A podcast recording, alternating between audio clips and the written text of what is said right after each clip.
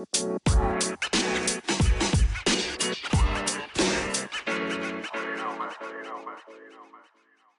is up, everyone? This is the KSP Studios podcast, kung saan natin pinag-uusapan ang mga bagay na kulang sa pansin. My name is Gabe. I'm Kat. And I'm Fiona. And we will be your hosts for tonight's episode. For tonight's podcast, we have Ate Charlene Awing, who is a dedicated mother, author, and anti-violence against women advocate. Ate Charlene, welcome po sa KSP Studios podcast. Hello everyone. Hello sa mga listeners natin. And good evening. Ate Charlene, would you like to introduce yourself to our listeners? Ayun. So, like mentioned, I'm a mom. I'm a mom of four, actually. I have an 18-month-old baby. oh. So, yeah. Eh, I, I have two teenagers, one six-year-old and yung 18-month-old baby boy. Wow. And apart from being a mom of four, I also work from home as a copywriter for health and wellness uh, entrepreneurs. And uh, apart from that, di ba, busy mommy, um, I also do mentorship to aspiring freelance writers who also want to start their own freelance writing gig. Wow. So very booked and busy po pala kayo. Not so much actually ano, medyo siguro matatouch natin 'yan mamaya. Mm. But yes, um yung topic natin ngayong gabi is also part of my calling na ginagawa natin not regularly naman but yeah, I have a personal mission which is related to our topic for tonight. It's all about Yes. anti-violence against women. So I advocate the message. I help spread the word and end the Mm. stigma about it. Yes. Tamang-tama yung panahon kasi it's International Women's Day today. Yun. So, yeah. Ang galing lang ng timing. Hindi actually Mm. namin ito plinano. Ngayon lang namin actually nalaman na International Women's Day pala ngayon. So, ayun Ate Charlene, why Um, become an advocate for uh, VAW? I am a victim. Actually, uh, yes, I was once a victim. I am now a survivor, of course. Mm. And um, I chose to be an advocate because I know that according sa mga mentors ko, ayan, na um, napag-askan ko ng, ano, ng advice, it would be yung, yung voice ko as someone who has experienced yung mga pangyayari na nai-experience din ng mga current victims of violence against women or domestic abuse is stronger if I come out as myself. Kasi ang dating ano, ang dating plano ko talaga is to just publish content and write a book but without revealing myself. Tapos yun na nga nagkaroon ako ng mentor who believed that I can uh, touch more lives if I just yun show myself.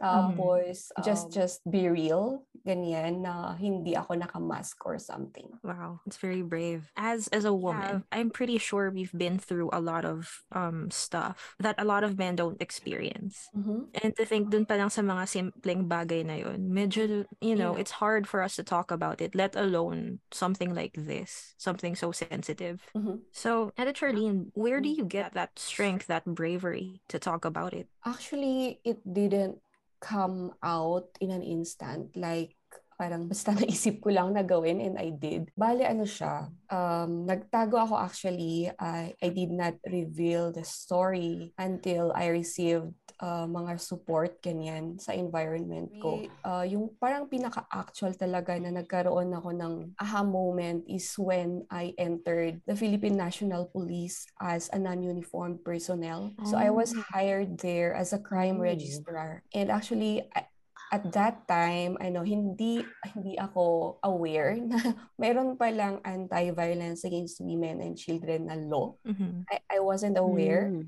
I didn't know na merong ganun. Yun, nung pumasok ako sa police station, na-expose ako sa mga information about it. And then, whenever I enter yung mga crime data doon sa database ng Philippine National Police na related dito, it's either rape man yan or domestic violence, child abuse, mga ganyan Mhm. parang ano, na um, natitrigger ako actually. So it wasn't it wasn't a healthy environment for me.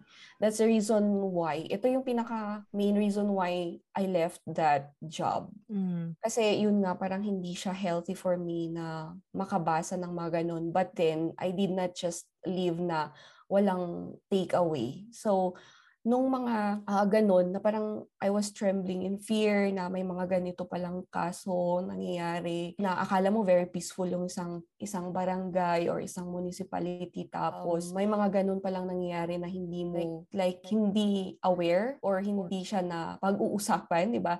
Parang mm-hmm. yung segment yung nga or yung podcast niyo na kulang sa pansin talaga. Mm-hmm. So yun, parang um, doon ako nagkaroon ng ano ng ng thought na what if I could like, write a book as my way of helping them kasi I cannot do yung job na ginagawa ko that time. So, yun yung parang ano ko. Pinaka first na moment na napag-isipan kong uh, mag-advocate about the law. Yeah, wow, mm. wow. You said po kanina no na you were also a victim of domestic abuse. Um, If it's all right lang po, would you mind telling us your experience about it? Yes, sure. Ano um, siya? Parang yung ano lang, yung yung parang sabi mo, sabi ni ano, ni Gabe, you're a psychology um, graduate, tama ba, or student? Student. So, yung parang mga um, normal na nangyayari na it came gradually. Like nung una, ah. verbal, verbal na parang nakakarinig mm-hmm. ako ng mga hurtful words, ganyan, ng mga thoughts about me na, na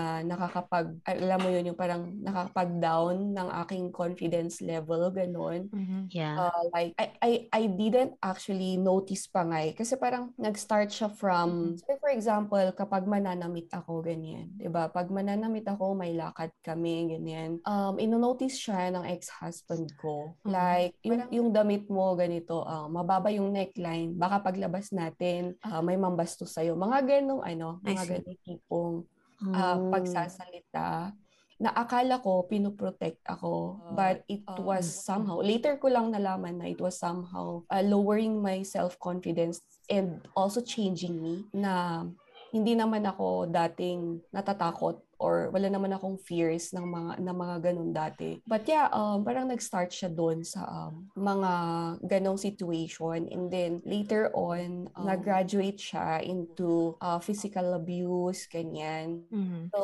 um mm-hmm. ayun, so doon sa ano, doon sa physical abuse naman um, parang medyo ano, parang mga napapanood lang din sa ano siguro sa TV na yung parang I experienced slapping on my face, um, yung wow. babatuin ka ng mga bagay around you, ganun. Mm-hmm. And so, uh, merong time na, ito din yung parang pinaka ano, pinaka naging point where I started to come out or share about what's really happening to me. Mm-hmm. So, nung time na yun, parang night siya, in, uh, intoxicated uh, with liquor yung ano, ex-husband ko. Tapos, ano siya, parang um, binaton niya ako ng, ano, ng tabo. And then he pushed mm, me tapos na ano, na untog ako dun sa may dingding and then nagkaroon ako ng bukol. Oh. So, maraming um, nangyari ng gabing 'yon, pero parang it, it's so fast pag iniisip ko siya. Yeah. And nakita 'yun nung ano, nung dalawang kapatid ko na mas bata sa akin. So that mm. time talagang wala na akong ano, parang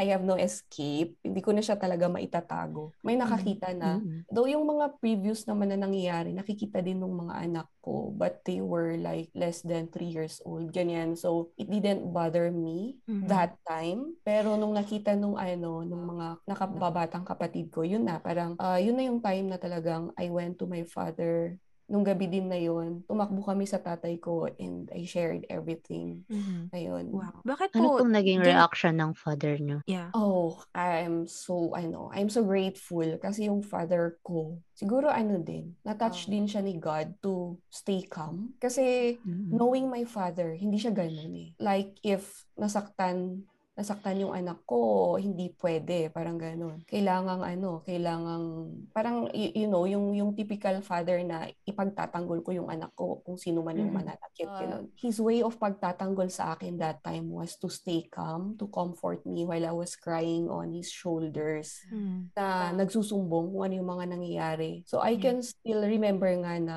nakasando pa siya noon, malamig, hindi man lang siya kumuha ng jacket or something. He just he just hug me and let me cry until mailabas ko lahat yung mga ano, gusto kong sabihin. And wala na, uh, listener lang siya. And knowing my father din uh, na wala talaga siyang ano, hindi siya uh, pala salita, ganyan. So, he listened to me, wala siyang sinabi sa akin na anything that would, you know, invalidate what I was feeling that time. So mm-hmm. I was mm-hmm. really grateful. It's really nice, no? Na you have your father to support you there mm-hmm. going through bakit, it. Pero bakit niyo po hindi niyo sinabi agad sa family niyo of what was really going on? Akala ko talaga normal lang yun eh. Mm. Nung una talaga, akala ko lang pinagdadaanan lahat ng mag-asawa, yung pag-aaway, ganyan, na there's there's always time na may mga pagsubok, ganun, sa, sa mm. marriage, ganun. So, I consider considered everything that was happening to me as pagsubok na mm-hmm. malalampasan din namin. So, I can remember na if I have access to the internet, kasi dun sa province namin, walang ano eh, walang malakas na signal ng internet. But if I have access to the internet, ang gagawin ko, magsa-search ako ng hindi yung tungkol sa abuse or something. Because I didn't know that I was I was abused or or something like that, mm-hmm. parang ang gagawin ko is magse-search ako ng ways to keep a relationship stronger even if your husband is uh, overly jealous, ganon. So, ayun, or something that would help me to understand him, ganon. So, it wasn't, walang keyword na abuse dun sa ano, sa mm-hmm. tinatype ko sa internet if I would search for ways to help me, ganon. Grabe yung turning point nun. Kasi I, I wouldn't even think that there are people people that didn't know na abuse mm. is a thing sa relationship. Yeah. Mm-hmm. Totoo, totoo. When did you realize po na yon you were being abused pala? Na hindi lang po siya basta challenge sa marriage? My time na narinig ng neighbor yung nangyayari. Actually, they did what they can kasi pinatawag si ex doon sa ano, sa may barangay hall, kinausap siya. And mm. then parang sinabihan siya kung ano yung mga consequences ganyan. But I wasn't there kasi parang na-relay lang yung information sa akin ng brother-in-law ko. Ganyan. And then, doon ko nalaman na parang, uh, wait lang, parang there's there's something wrong. Bakit siya pinatawag doon? Parang ganon. Uh, okay, so it means na hindi talaga ito normal na nangyari dapat sa mag-asawa. Ganyan. So parang yun yung pinaka ano, siguro pinakauna ko na encounter. Mm-hmm. And then, ayun, nung, nung nag-work na ako sa uh, isang LGU, uh, syempre, LGUs uh, are ano din, meron siya, siyang department like yung uh, social welfare and development who handles mga ganitong ano, mga ganitong cases. Tapos, meron din silang partnership with the Philippine National Police, 'di ba? So, yung boss ko that time, ang ano, napaka-gentle pa niya actually sa akin. Like hindi niya ako yung yung sobrang sobrang diniretso na okay, Charlene, ganito yung ano, narinig namin na mm. information. Is it true? Parang ganon yung ginawa niyang approach sa akin na she asked a question pero hindi yung parang pipilitin akong mag mag-share. So she waited until mm-hmm. the time na talagang ready na ako to share. Siya yung nagpa-realize sa akin na kasi yung yung 'di ba, yung pinaka number one reason why na parang nung nalaman ko nga na okay, so parang merong something wrong na talaga sa relationship kanyan. Nung nalaman ko yon nag-hold on pa din ako kasi yun nga ayoko nang ano, ayoko sana ng ng broken family for my children, ganyan. Mm-hmm. Gusto ko lumaki sila na makikita nila yung nanay at tatay, ganun. So, nung shinare ko yun dun sa ano, sa boss ko, sabi niya sa akin, you know what? Actually, you're not helping your children. Mm-hmm. Sobrang tumatak sa akin noon is your relationship is chaotic. Parang yung bahay niyo mm-hmm. toxic para sa mga bata. Akala mo tinutulungan mo sila to have a family, to have a family na happy at peaceful. Pero hindi, sabi niya sa akin. And then I was I was like, oo nga ano. Natauhan talaga ako that time. Mm. Kasi 'di ba nasabi niyo din po kanina na there are times na nawi-witness ng mga anak niyo po 'yung nangyayari mm-hmm. but they're still young. And pero kahit po ganun 'di ba, hindi lang naman yung victim mismo ng abuse yung nakaka-experience ah. na trauma. It can also be traumatic din po for your children. Yeah. Mm-hmm. Totoo. Mm-mm. Even though po nung medyo bata-bata bata pa sila, do they, they show signs na they were affected by it later on? Meron ako nakitang sign na parang ngayon ko lang or, or lately lang, nung parang medyo nagbabasa-basa na ako ng information or articles about it, hmm. na yung anak ko, kapag tumatawa ako ng malakas, Mm-mm. natitrigger siya. Na Mm. parang pinapatahimik niya ako, ganun. Ah, so parang natatakot po siya sa parang loud noises, parang Mm. natitrigger siya from that. Yes. Ah. Since shinare niyo po kanina na parang hindi pa po kayo familiar sa abuse or what exactly yung scope ng abuse is before, after niyo po ma-realize, did it occur to you po pretty quickly what to do after or like na hihiwalayan ko na ba siya agad or something like that? Kasi there are people po na parang they come back kasi nga yung parang promise nga po na I want my children or I want to have like a happy, yung ideal family na may promise na like together yung parents for a long time, ganun. So And yung person is, they think it's not them. Like, hindi po yun yung person na una nilang nakilala.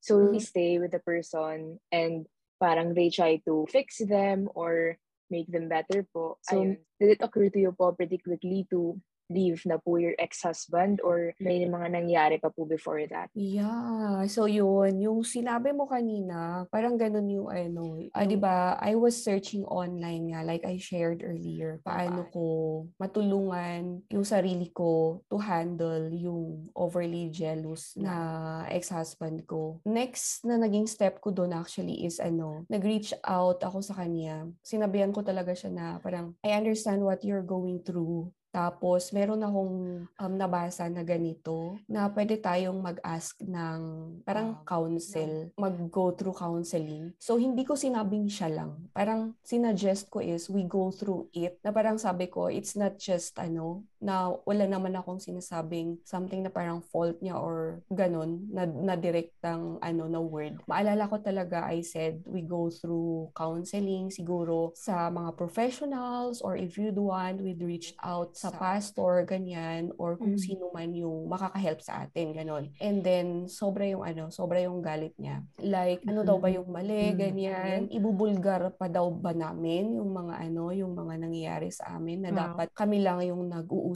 ganyan. Mga ganon. So, it didn't help but so far isa yon sa ano sa mga nagawa kong action. And I did I did more. Meron pa akong mga nagawang other actions like help each other fix yung relationship or yung term mo kanina na parang help him fix himself kanyan everything didn't work out. Nagkaroon lang talaga siya ng ano ng parang level up sa ano sa kung ano yung mga toxic na nangyari sa relationship namin. So that's the time that I I really gave up na. And then ano kasi siya parang may Um, time kasi na parang nagkaroon kami ng ng space na para nagpunta siya dun sa isang kamag-anak niya to work for them and then naiwan kami dun sa ano sa town namin dun sa house ng parents ko Mhm. And then parang that time, sobrang na-feel ko yung security, yung safety, yung peace Wow. na dating nararamdaman ko. And then, yun na yung parang ano, nagbigay sa akin ng idea na okay, so I can, I can live pala talaga without without him, ganon. Mm. So, yun, parang nagkaroon ako ng idea na pwedeng mangyari na hindi ko pala iiyakan if lumayo man siya or what. And then,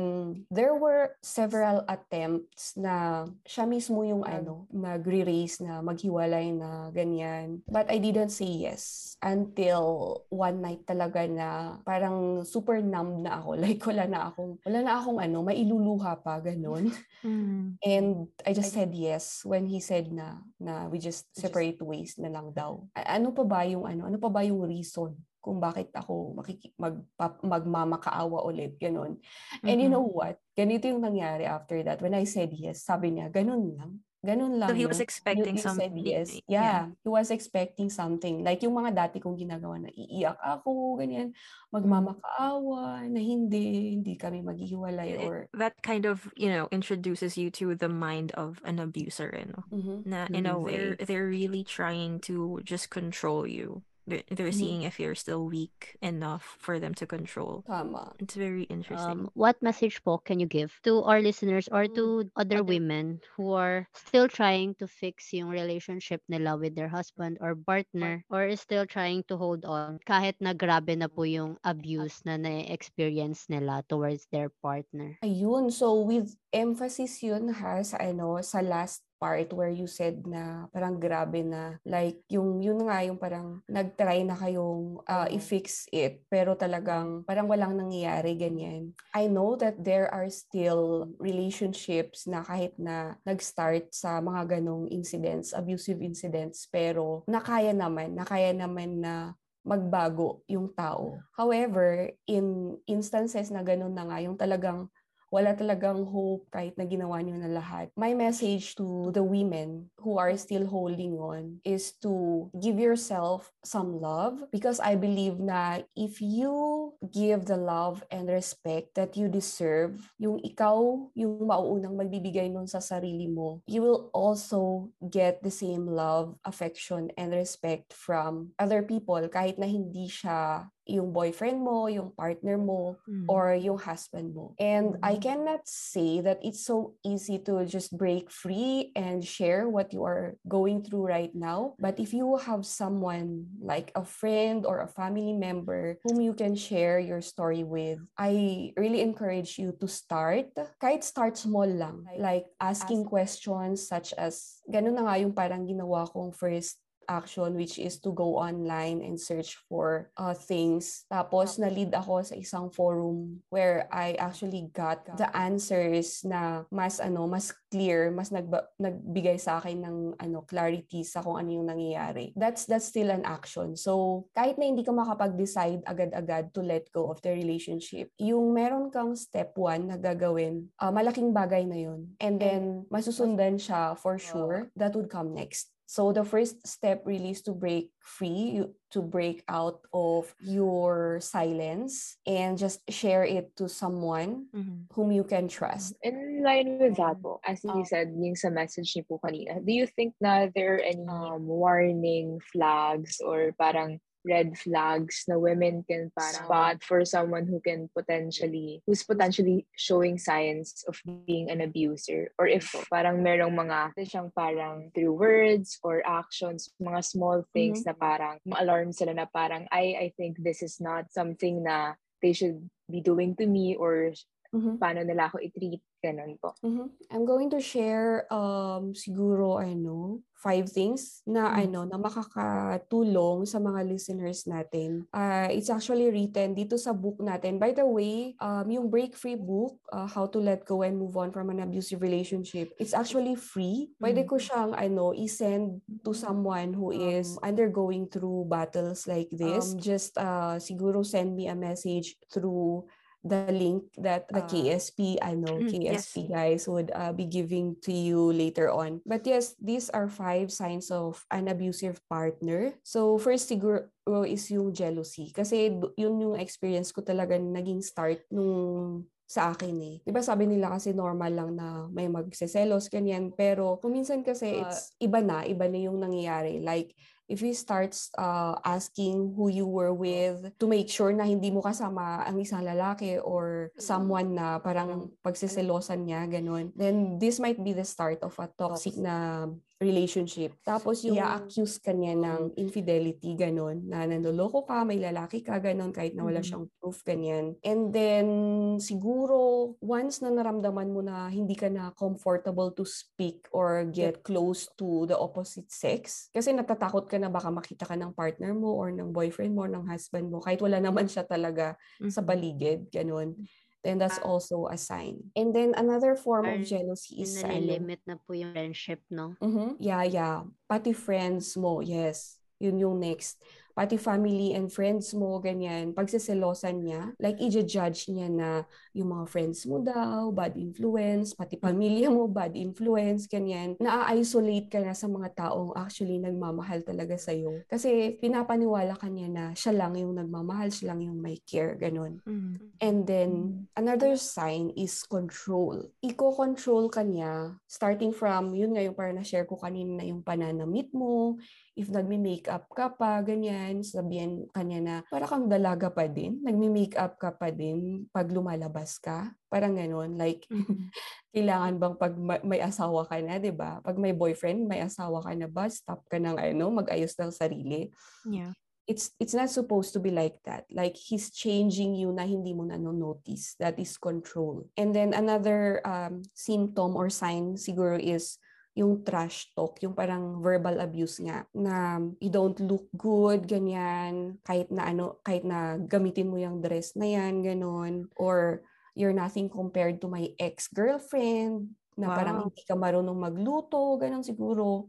'Di ba? Yung mga tipong ganon na mga words those are also red flags.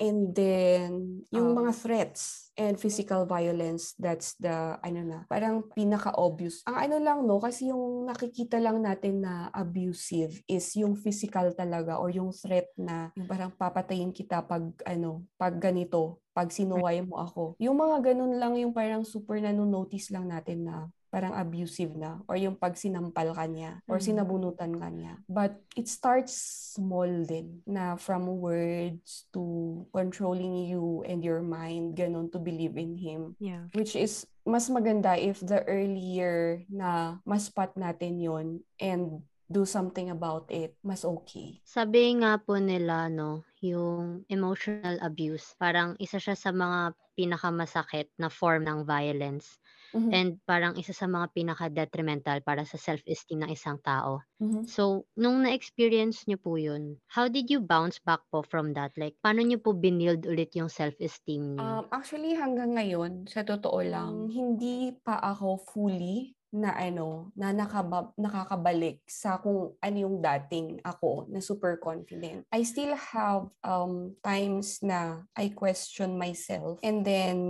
natitrigger yung parang trauma siguro from the past and I think na tama yung mga naririnig ko dati na hindi talaga ako magaling, ganun. So, hmm. it, it ano din eh, it was slowly, slowly na bumalik. Like, di ba ngayon, siguro yung mga makikinig or kung sino yung mga nakakarinig sa atin na nakita na yung mga pinaggagawa ko sa Facebook or online, sasabihin nilang, hindi ka pa ba confident niyan? Mga ganun sigurong question. I, but I also battle pa din uh, low self-esteem most of the time sa journey ko dito sa ano, sa mga online gigs ko. Mm. But yung uh, pag-bounce back ko talaga na nagkaroon talaga ako ng courage. Mm, Ito na nga. So first is posting online about what I do, 'di ba?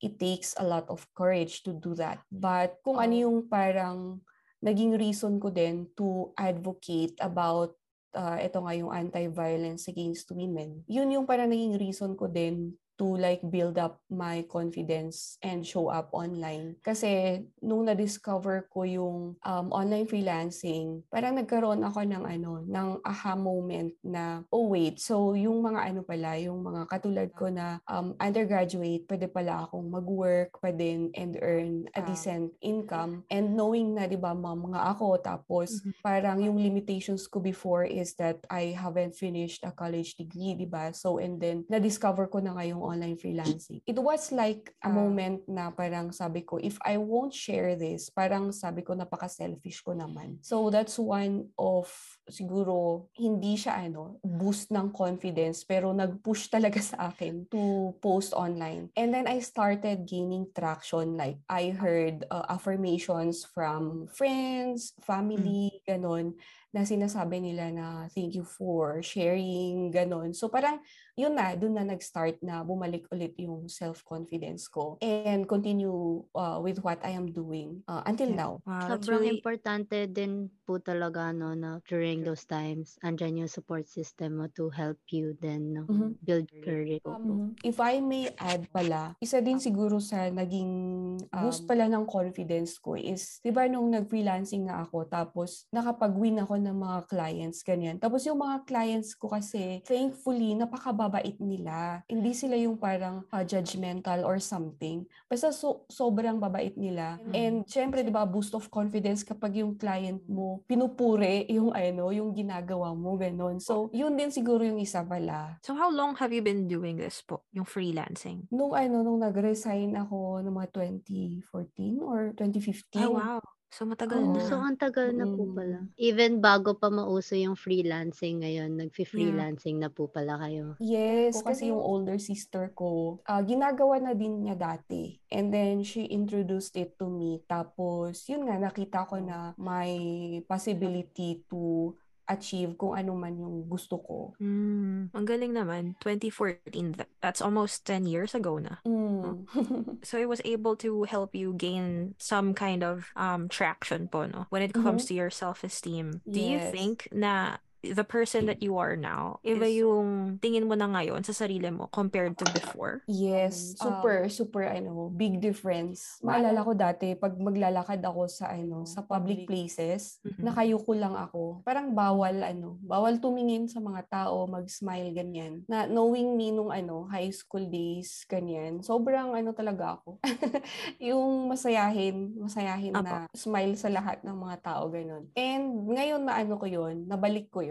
Pero may mga times pa din na parang iniisip ko baka ano, parang dating ginagawa ko noon na pag magkikipag-usap ako sa ano, tapos yung parang biglang may ngingiti sa'yo na opposite sex, ganun. Mm-mm. Bigla akong ano, bigla pa din akong yung parang magbababa ako ng tingin na baka yung tingin nila sa akin is ganito, ganyan. Yeah. Nakikipaglandian or something. Meron pa rin mga times na ganun, but yung pagngiti ko sa mga tao, sobrang laking ano na yun, difference. Wow, that's amazing. Kasi I've, I've um, come across people rin po kasi na have gone through traumatic experiences. And one of Mhm. the things na it was very hard for them to do was, an example was it was very hard for them to look a person in the eyes. Mhm. It, it, I think it took them years for Mhm. them to be able to look at a person. So that must have took massive strength to be able to do that again, especially after everything that you've been through. Pero Ate Charlene, I, uh, I just want to ask, do you still speak to your ex-husband? No, no. I permanently cut ties because it's not healthy.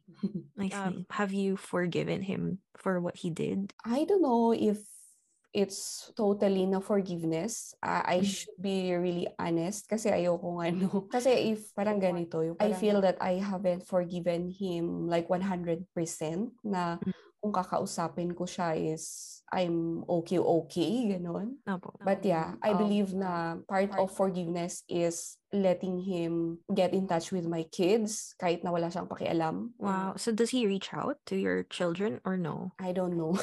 I don't know.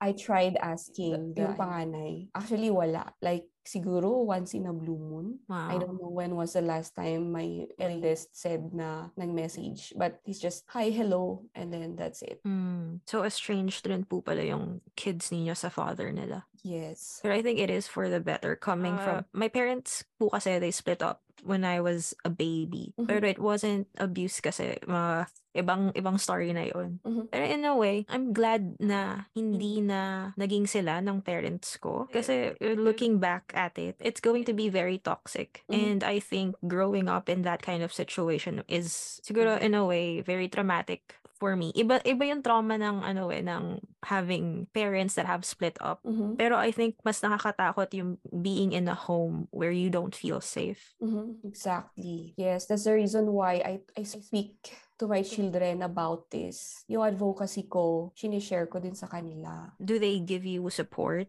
when it comes to that? Or what do they say? Ano yung reaction nila when you do these kinds of things? Yeah, so Um, nag-ask din ako ng questions sa kanila. Like for example, may mga times na nag-Facebook live ako, narinig nila na ganito. And then when I launched the book, I feel the support naman. Siguro there's, ano, there's Mm. something holding them back. But sinisecure ko din yung feeling nila. Like I, I listen to them, kung ano yung ayaw nila, kung ano yung ayaw nilang i-share ko, kung ano yung okay sa kanila na i-share ko. Kasi at this moment pa, I don't really know din if they're 100% healed from the trauma. So, ayun, I speak with them whenever I can about what's happening. Lalo na if meron na akong na parang nasa-sense na relationship or kahit na friendship, kahit na friendship with the opposite sex, ganon, pinag-uusapan talaga namin. And they share. They share everything with me too. Which is super ano, grateful ako as a mom kasi I could like guide them. Wow, that's amazing. Na very open. If I may ask po, parang your past experience with um in nga abuse, how does this affect po current or like future relationships po? Like, nag-change ba yung dynamics or was it like really hard ba to form new relationships with other people, ganun po. Especially towards yung opposite sex. Mhm. So ayun, obviously, I found someone na um so I got married ulit. But Congrats po. uh, yeah. Congrats po. Yay! So, siya yung ano, siya yung father ng dalawa kong kids ngayon, yung 6-year-old and uh, yung 18-month-old baby. So, parang ano, hindi din siya naging madali.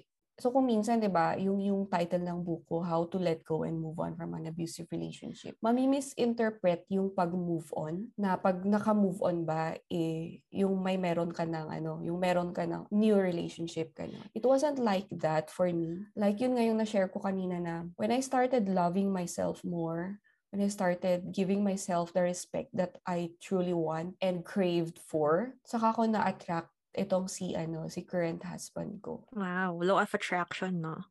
Yes, parang ganun. Oo nga pala, no? So yeah, and then um, nung una kasi talaga, it, it really affected yung pakikipag-usap ko talaga sa ibang ano. But I wasn't really like that kind of person na mag, ano ako, mag-stereotype or something na lahat ng lalaki ganito, ganyan, or whatsoever. But yeah, it siguro it really depends on ano din siguro. Like kung ano yung personal belief mo about about getting into a relationship, kung ano yung purpose mo din siguro, ganun. Na are you getting the relationship to get something for you or para may give and take, ganon. Yung parang the- two-way, ganon, two-way relationship. So, I don't really know how na nagkaroon ako ng, ng moment. I didn't notice kung kailan yun. But yes, merong Ah. time na nasabi ko na this is it. My life would uh, just revolve around my two kids. Kasi yung Mhm. dalawang kids ko, sila yung ano, kids ko pa with the, the ex-husband, ganyan. Mhm. And sabi ko, kami-kami na lang. So I I got to the point na ganun yung words ko. Kami-kami na lang. And then, yun nga, I, I gave attention to them, to myself, and yun, saka ako ano, naka-move on talaga. Wow. If it's okay to ask lang po, like, kasi, di ba, since it's very hard to trust someone again after being in an abusive relationship po, paano po kayo, like, na-win or or na-gain ng husband niyo yung trust niyo ulit? hindi ko hindi ko din talaga ano, hindi ko din talaga alam. But yung yung husband ko kasi ngayon, he started by ano, parang yung mga bata kasi yung una niyang ano eh, kinuha yung attention. It's Mm. not me really. And then ayun na nga nung parang syempre there's there was attraction and all.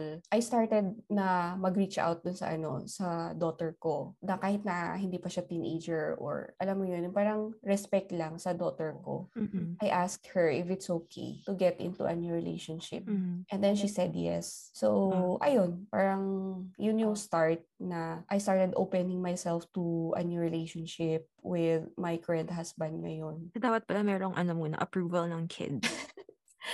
Hindi ko din alam kung ano, kung kung bakit ko ginawa yon. Siguro yung yung meron kasi akong fears na yun nga yung ma-judge ka ba. Kasi 'di ba parang the society is so ano eh, is so toxic really, especially sa mga ganitong cases. Mhm. Like if yun naghiwalay kayo tapos may bago kang relationship, sasabihin nila, ay kaya naman pala ganyan, kaya pala sinasaktan. Mhm. Kasi totoo pala, nanlalaki naman pala talaga. Mga ganun. Yeah. Diba?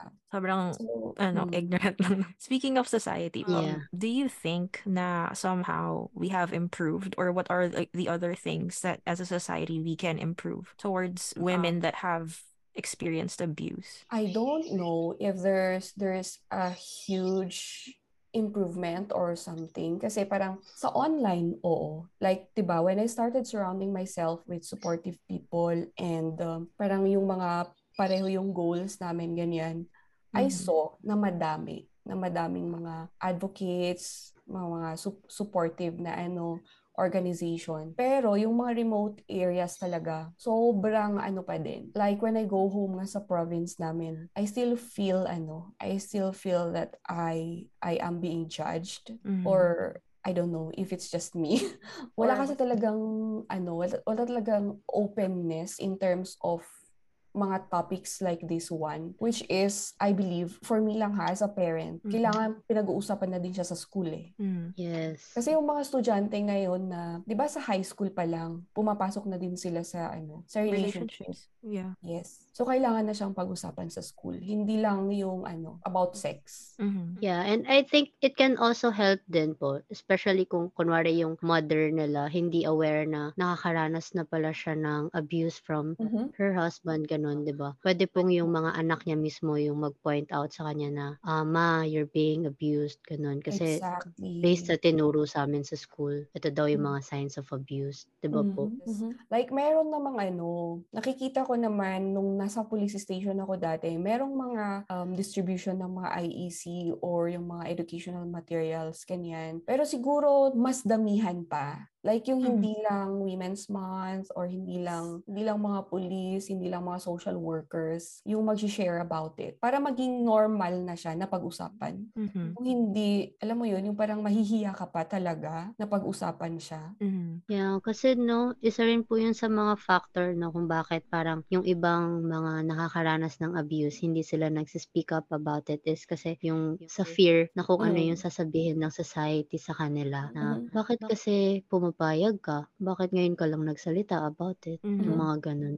Yes, tama. Tsaka it's really interesting na now, kung titingnan mo yung records sa history, a lot of women were really silenced from speaking up. Kasi nga, like, kanina I was doing research kasi ang daming mga bagay na, you know, we didn't have the rights to Mhm. until most recently, I think until 1970s. Like, for example, we weren't allowed to get our own bank account until 1970s unless sinainan yun ng asawa or ng father mo. Mhm. So, dapat parang naka, nakapangalan siya sa lalaki. So, I think it's still fresh na yung mga topics na ganito for, for someone to speak up about it. It's a very fresh topic. Yes. And dapat talaga pinag-uusapan siya. Mhm. Mhm. Mhm. Yeah, the Kasi more we speak up about it, parang syempre, mas nagiging normal na siyang Mm. pag-usapan. Yeah, parang ano, pagdating sa mental health awareness, 'di ba Mm. before hindi rin siya ganong pinag-uusapan pero since madami na yung nagsispeak up about it, mas madami, madami na po yung mga na-encourage na magpa-check, mag-reach out sa Exactly. professional kasi they feel na it's safe na to parang reach out to someone kasi hindi na sila ma-judge or makikriticize because of what they're experiencing. So I Yeah. hope na someday ganun din yung mangyayari um, Yes. kapag pinag-uusapan natin yung mga ganitong bagay. Yeah, very true. Mm. So,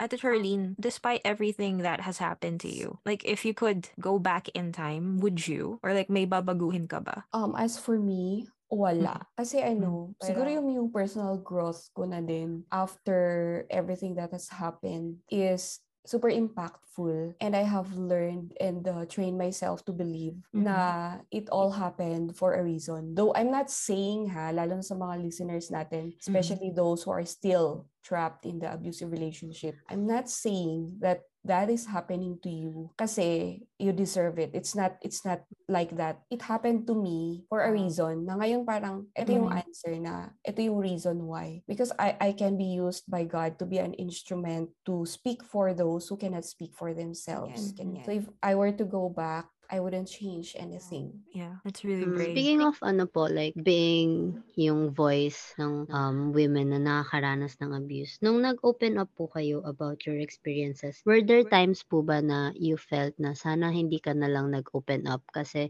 di ba po, alam naman natin na yung society, medyo judgmental pa din sila pagdating sa mga ganong bagay. So, may time po ba na, na, parang naisip nyo na sana hindi ka na lang po nag-open up kasi may mga negative comments kang naririnig from other Mhm. people about your experience? And paano nyo po yun na parang na-overcome? Yeah, so actually hindi naman siya directly sent to me na mga message or something. But if Uh, that's why I I ano na, I stopped watching news.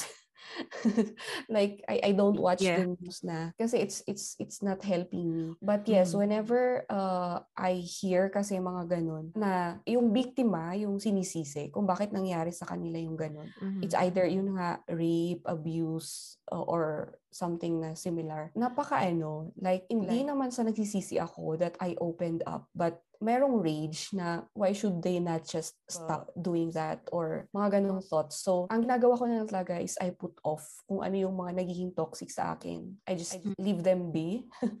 hindi ko Mhm. sila lalapitan, hindi ko sila kakausapin or like what I did to the news nga, hindi na ako manonood ng news Mhm. para I can have the focus that I truly need for my own ano, my own journey. Yeah. Nakakaano rin, di ba? Parang it takes a toll on your mental space. Yes, uh, kaya do away from ano na lang.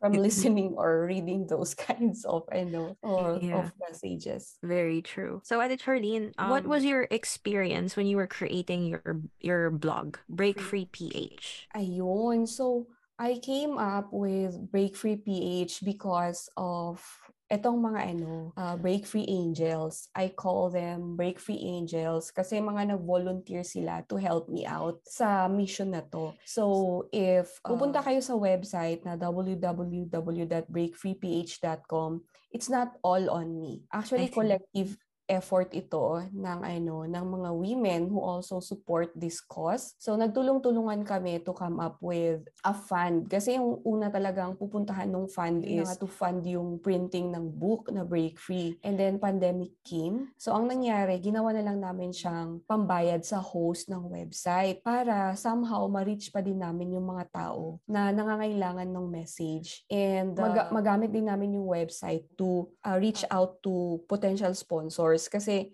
ang aim is to print the book ng 1,000 copies Para- mas magiging ano tipid sa ano sa sa gastos which Mhm. uh, was realized uh, nung after pandemic na siya. Ayun yung memory ko medyo ano na no. But yeah, na-realize siya mga 2021 ganun. Na-print na natin yung libro. Meron tayong 1,000 Mhm. copies. Tapos nag-start na tayong mag-distribute last year. So yung breakfreeph.com na blog, uh, collective effort talaga siya. When I posted on my profile, kung sino yung mga interested. May mga nag-raise ng hands, nagstay sila and until we came up with the website tapos yung iba nag-contribute ng articles kanyan. It was really a gift also. Website etong blog niya po. How, how long has it been there? When did it start? Yun nung nag-pandemic siya, so 2020 No, so, mga 3 years na po, no? Oh, 2021. Mm. Pero noong time po na yun, uh, kasi diba 18 months po yung baby nyo? You Or, were ah. also pregnant during that time? Uh, hindi pa. Mga 20, i uh, wait lang, ano ba yung timeline ko? yung memory ko, ano na. Kailan ba yung ano, yung parang nag-lockdown tayo? 2020 mm. ba yun? Opo, mga March 2020. Ayun, so 2020 pala. And then 2021, I gave birth ng mga August.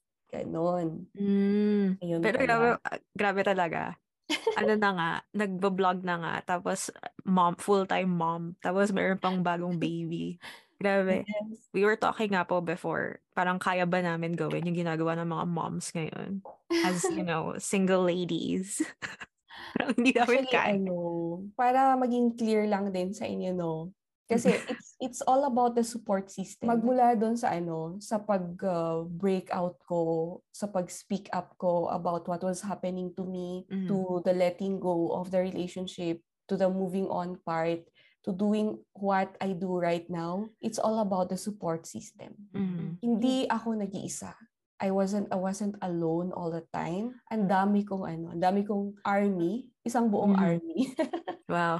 Na tumulong sa akin. Yeah. So, That's baka yung tini- yung sinasabi ng iba like, wow, napaka ano, superwoman ka, ganyan, ganyan. Mhm. No, it wasn't me. It wasn't me really. But if you could say something to your support system, to your army, ano po yung sasabihin niya sa kanya, sa kanila? I don't know.